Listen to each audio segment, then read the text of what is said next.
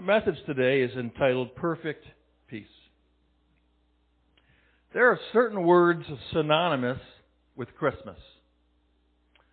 Peace, love, joy are three of these words. It's in many decorations. It's on many hearths. It's on many banners. Peace, love, and joy. Yet few people really understand the God intended meaning of each of these words. This is why there are so many people who miss the real reason of the season. They never really fully get it. You know, they're the ones that say, maybe you found yourself there before, it's just not Christmas unless we have snow. Or unless I hear a certain carol. Or unless I see something in the streets. Looking for some kind of external thing to make them feel like it's Christmas. Now we know that Jesus is the reason for the season. But it's the message and the mission of Jesus that is often misunderstood and misinterpreted by many. Yes, the nativity scene is beautiful, but it's, it's more than just the baby Jesus. That was just his insertion into our imperfect realm of earth so he could live out being the king for us. When we seek to understand peace and love and joy through the biblical message of Jesus, we put ourselves in the place to usher in the power and the beauty of Christmas. So today I want to begin this journey by examining the true meaning of peace. One of the most iconic messages of peace comes with the angelic announcement of the birth of Christ. You recall the scene, you know this, when the skies over Bethlehem were filled with a host of heavenly angels. It's in Luke 2, verses 13 and 14, it says, And suddenly there was with the angel a multitude of the heavenly host proclaiming and praising God and saying, Glory to God in the highest, and on earth, peace, goodwill toward men. If the pronouncement for peace on earth was throughout all the heavenly skies, if there was such a pronouncement, then let me ask you, why is there no peace on earth? Did something happen? In fact, if, if they announced peace on earth, then why was there so much anger against Jesus? Why was Jesus crucified? That's not peace. Why was there so much fighting and killing, even today?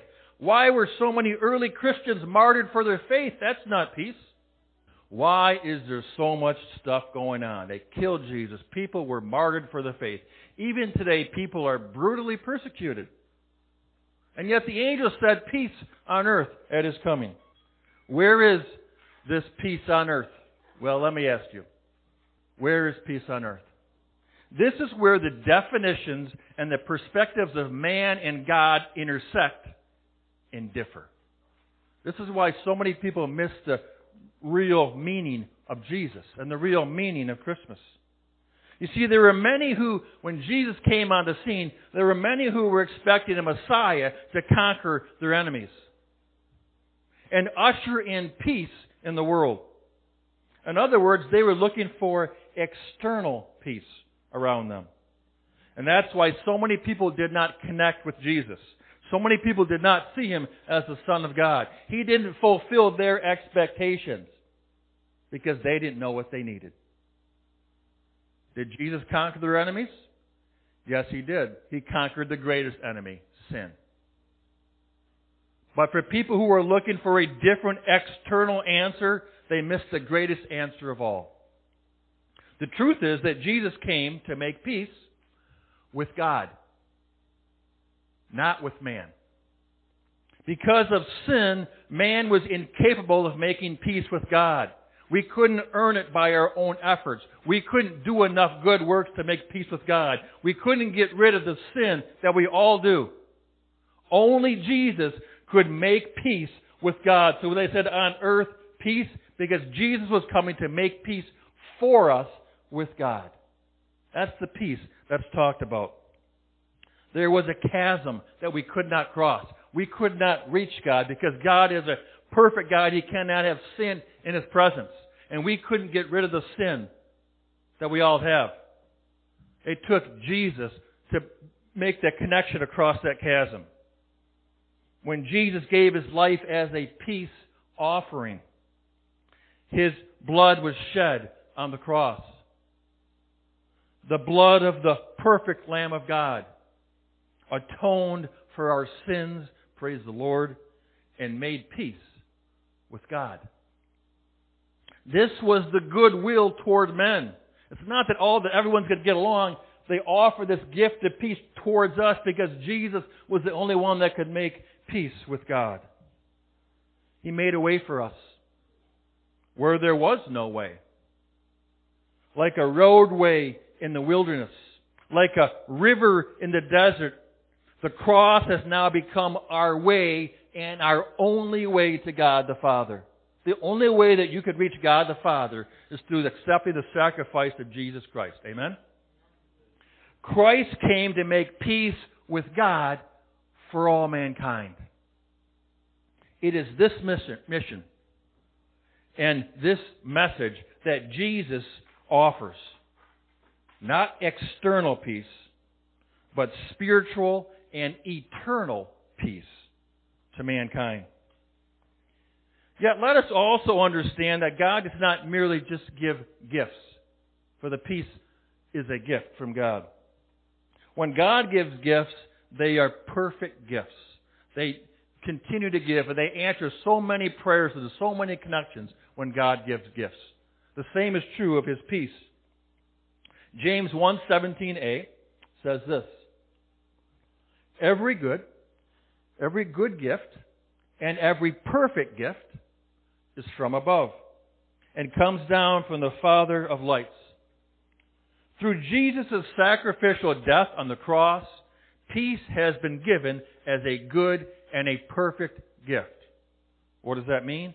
It means that peace has many other aspects and blessings.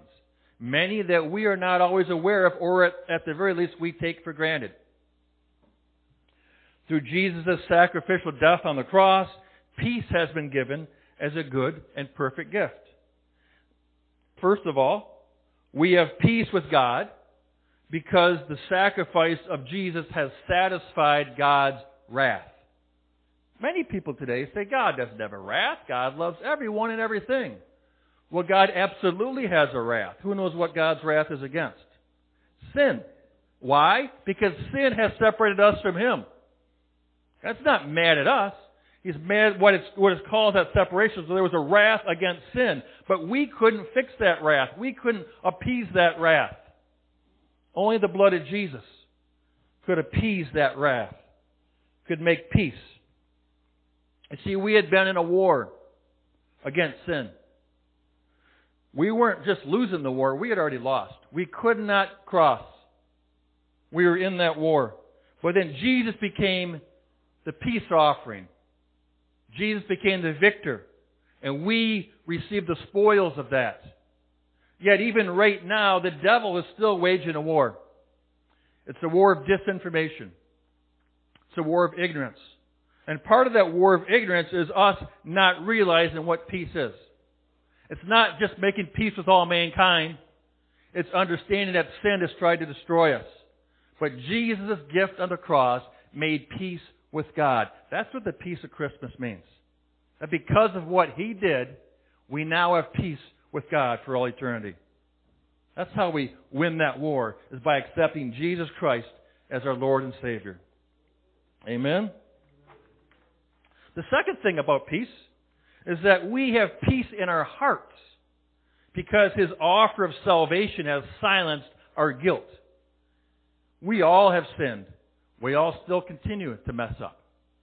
But because His blood has paid our price, we no longer have to stay down in guilt. Philippians 4 7 says this. It's our memory verse for today. It says, The peace of God, which surpasses all understanding, will guard your hearts and minds through Christ Jesus. You see, without that peace of God, we think that we have to guard our hearts and minds and we have to do everything perfect, else we lose that peace. Peace was a gift. When we come to accept the gift that Jesus gave us, that guards our hearts and minds. The reason why the peace of God guards our hearts and minds is because the penalty of our sin has already been paid for. The victory has been won. Sin has been defeated. The penalty has been paid for. Do we still sin? Yes. Why? Because we are imperfect. But when we sin, we come to God and we repent and we ask for forgiveness and we know that that penalty is paid for. When we come to Jesus, we choose to follow Him as our Lord and as our Savior. And then we are set free from guilt and shame and regret. The third part about peace is we have peace in ourselves because His grace has ceased our strivings of how to please God through works. You see, if you mess up, if you remember when you're young and you messed up when you broke the vase or you did something wrong, then you try to clean the whole house up to make your mom or dad happy? Or maybe it wasn't that long ago. Maybe there's other husbands like me that just blow it. And you mess up. And rather than just doing better, you try to clean the house and do the dishes and say sweet, nice things to your wife and doesn't always fix it. Right? Isn't that part of us that just, just thinks that we can we can make it better by doing something, even though we blew it? When we come to knowledge with God, we understand that we have sinned. We caused this separation. It's not just works that we can do and strivings to make that better. We need to admit that we've blown it. Then we need to make a conscious effort to accept what Jesus has done for us. Jesus has made a way through peace. But then we need to live for it. We need to live lives worthy of repentance. Ephesians 2, 8 and 9 says this. For by grace you have been saved through faith, and that is not of yourselves. It is the gift of God, not of works, lest anyone should boast. Listen, because God's gifts are perfect, we have been saved by grace. I've shared this before, but grace is, if you take the acronym G-R-A-C-E, what is grace? Grace is God's riches at Christ's expense. We receive all that Jesus earned by dying on the cross by His expense, not ours. We didn't have to die to receive it. He died for us. And so we receive that by grace. We receive salvation by grace. We don't deserve it. We didn't earn it. God just asked us to receive it by faith and then to continue to live for Him.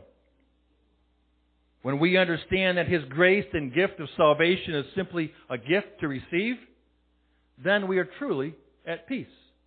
We're not striving for something. We are receiving it, and we are every day realizing the peace that was made for us.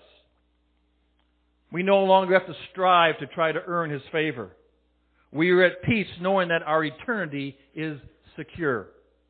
Not because of anything that we have done or need to do, but simply because Jesus made peace with God for us. Well, the fourth part of, of peace is that we have peace with our past through his gift of forgiveness. One of the greatest burdens that anybody bears in this life is sin in our past.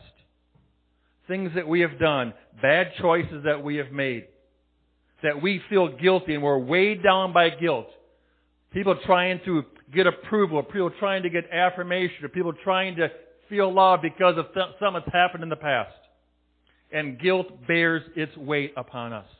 Yet when we come to Jesus and we receive salvation, and as the Bible says, if we confess our sins to God, then He is faithful and just to cleanse us from all unrighteousness and to forgive us of all sin. Yes, we remember that sin in our past, but God does not. God freely forgives us of sin so that He can redeem us and use us. He takes that burden off of us. The, war, the more that one matures in their faith, the more they realize the greatness of the gift of salvation. Because in this gift we have been forgiven of all our sins. How amazing it is to be freed from the burden of our past sin. Isaiah 43 verse 25 says this. I, even I, am he who blots out your transgressions for my own sake, and I will not remember your sins. There are so many powerful truths from the Word that most people miss because they don't take the time to consider every word. Not only does God say He blots out your sins, He wipes them out. Your slate is clean. And not only does He say that He will not even remember your sins once He blots them out, but do you see why He blots them out? He blots them out for His own sake. For His own sake. You see, when He looks upon you, He doesn't want to see the sin. He doesn't want to see the mistake and the failings. He only wants to see you. Why? Because you are His creation. You are His children. He wants to look upon your face with love. And so for His own sake, He blots them out because He wants to see you. He loves you. He created you intentionally, just the way you are. He created you individually. You are His child. A child of the King. He longs to live forever with all His children who will receive His gift of love and joy and peace. Because our past has been forgiven, we are at peace to live for Him. And nothing, nothing can separate us from His love, for it is the greatest power of all. Romans 8, 38, 39 says this, For I am persuaded, or I am convinced, that neither death nor life, nor angels, nor principalities, nor powers, nor things present, nor things to come. Nothing. Nor height, nor depth, nor any other created thing shall be able to separate us from the love of God which is in Christ Jesus our Lord. Listen, that's part of the devil's disinformation campaign. He's trying to say, yes, you may have been forgiven your past, but you sin now and you're separate. God wants nothing to do with you. Wrong. Jesus has already made peace with God. It is done. It is finished. Nothing the Bible says, nothing can separate me from the love of God. Nothing can separate you from the love of God that is in Christ Jesus our Lord. Nothing in the past, nothing in the present, nothing in the future. The deal is done. Jesus has made peace with God at the cross. When you fully understand this point, you will live at peace. Will you sin? Yes, we all do. But then you'll be brought back to Jesus to know that He died for you and you'll come to Him and ask Him for forgiveness. That's why we do that every Sunday in church. A quiet time. Asking God for forgiveness. We will know that we will live at peace. We will know that our eternity is secure. We will know that nothing and no one can take that away from you. It is yours. It is a gift. Fifth point. Finally, we can have peace. We can have peace with others. When we learn how to receive His unconditional love. Remember, He didn't die for us because we deserved it. We were still sinning. He died for His own sake because Jesus wanted to make peace with God. When we learn how to receive this unconditional love, then we can truly begin to offer that unconditionally to others. We understand that we have been forgiven freely. We have been loved freely. We have been given the gift of perfect gift of peace and love and joy by His grace. Now, what we do with these gifts becomes our gift back to God. You know the story of the wise men that came and bringing gifts for Jesus. What do you give Jesus? I'll tell you what. You take the gift that He gave you, that perfect gift of peace and love and joy, and you give that gift to others. That's the gift of God. By you saying, I recognize this gift. I understand it. I have not forgotten it. I have not taken it for granted. I'm going to give that peace to others. I'm going to love someone this Christmas season that's hard to love. I'm going to forgive someone this season that's been hard to forgive. I'm going to show mercy on someone that I don't care if I think they don't deserve it. I didn't deserve it. Jesus died for me.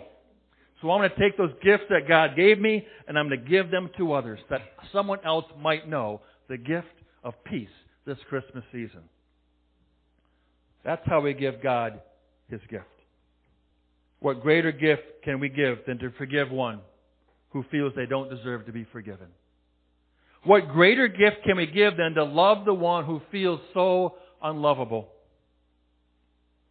What greater gift can we give than to reflect the light, love, peace, and joy of Jesus to the world, especially at Christmas? You all have been given the gift. You all have been given your mission. You know what to do with your gift.